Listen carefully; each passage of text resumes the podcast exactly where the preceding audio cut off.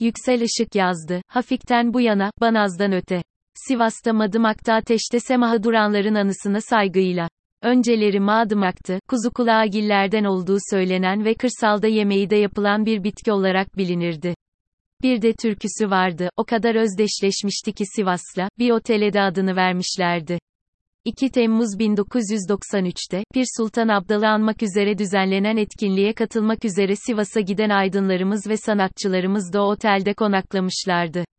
Konaklamak, lafın gelişi işte. Dünya ile temas kurdukları son yer oldu orası.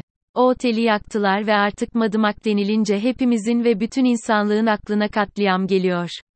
Y-A-K-A-N-I-'da, Y-A-K-I-L-A-N-I-'da. Şu dizelerin şairi Metin Altok, o otelde yakıldı, insan dediğin saçaktaki güvercinin farkında olacak ve bir çiçek açacak kendince. Nedensiz. Yalnızca o mu? Bütün derinlikler sığ sözcüklerin hepsi iğreti değişen bir şey yok hiç ölüm hariç. Aynı gökyüzü aynı keder. Yukarıdaki dizeleri insanlığa armağan eden Behçet Aysan da o otelde yakıldı. Kimmir Behçet Aysan? Şairdi öncelikle, bir şair, herkesten çok insan olduğu için kendisine en uygun meslek olarak da doktorluğu seçmişti. Kendisine verilen Behçet ismi, Behçet, hastalığını bulan Doktor Hulusi Behçet'e kadar uzanırdı. Tepeden tırnağa insandı yani. O kadar da değil, bizleri acıya gark eden, boğazımızı düğümleyen. Sen insanoğlusun kör olamazsın, diyen Muhlis Akarsu'da, her ne desem sözüm yara, yar olmayan habersizdir, dizelerine can veren Nesimi Çimen'de, sevgi kuşun kanadında, diyen Hasret Gültekin de, sevgisini, ne olursa dini dili, insanlar dünyanın gülü, şeklinde gösteren Edibe Sulari'de. Asım Bezirci'nin kitaplarını okumak, Asaf Koçak'ın karikatürlerindeki anlamı çözmek, Uğur Kaynar ile memleket meseleleri üzerine hasbihal eylemek varken, onlar, hepsini bir çırpıda yaktılar. Kur'an'da, kurtaran Başınıza geldi mi hiç bilemem ama biz, geçmişin izlerini taşıyan bir fotoğrafı kızgınlıkla ateşe attığımızda dahi içimiz tuz buz olurken, onlar hiç tereddüt etmeden, henüz hayatının baharında olan 12 yaşındaki Koray'ı, 15 yaşındaki Menekşe'yi ve 16 yaşındaki Asuman'ı da yaktılar.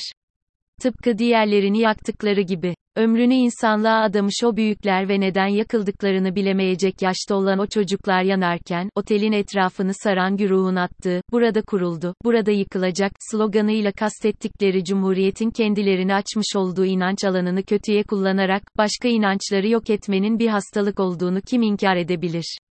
Öfkeden gözü dönmüş o güruhun masum olduğunu söylemem zor ama tarihimiz tanıktır ki ne yaptığını bilmeyen nice benzerleri, tarihimizin travmalar tarihine dönüşmesine piyon olduğu da inkar edilemez. Madımak'taki katliamın, şeriat isteriz, diyen iki şalvarlının kendiliğinden eylemi olmadığı açık. Tıpkı bu katliamdan üç gün sonra Başbağlar köyünde gerçekleştirilen katliamda olduğu gibi. Kışkırtıcılar olduğu tartışma götürmez. Ama emin olun ki daha fazlası var ve Sivas'ta, Madımak'ta yaşanan katliamın öyle, şeriat isteriz, diyen iki şalvarlının kendiliğinden eylemi olmadığı açık. Tıpkı bu katliamdan üç gün sonra Başbağlar köyünde gerçekleştirilen katliamda olduğu gibi. Katillerin arkasını kazıyın, kökünde uluslararası istihbarat güçlerinin izlerini bulursunuz. Her ölüm erken ölümdür, derler, her giden zamansız gitmiştir aslında ama madımakta olup bitenler ise sözcüklere sığmaz. Annelerin, babaların, kardeşlerin, sevgililerin her 2 Temmuz'da yüreklerinin orta yerine batan cam kırıklarının acısıyla ağlamaktan gözlerinin kan çanağına dönüşmesi bundandır. Dahası, insanları yakan yaratıklar yetiştiren bir kültürü sorgulamak, hepimizin yapması gereken bir insani görevdir. Helalleşmek isteniyorsa öncelikle ve acilen herkese eşit mesafede durmayı bir görev kabul edecek, laikliği benimsemiş bir devlet inşa etmeliyiz. Cumhuriyetin demokrasiyle taçlanması, devlet eliyle tarikatların beslenmesinden vazgeçilmesini, her inanca eşit mesafede durulmasını şart koşar. Aksi halde, Hafik'ten bu yana Banaz'dan öte, Kızılırmak boylarında bir şehirde yanan o ateş hiç sönmeyecek.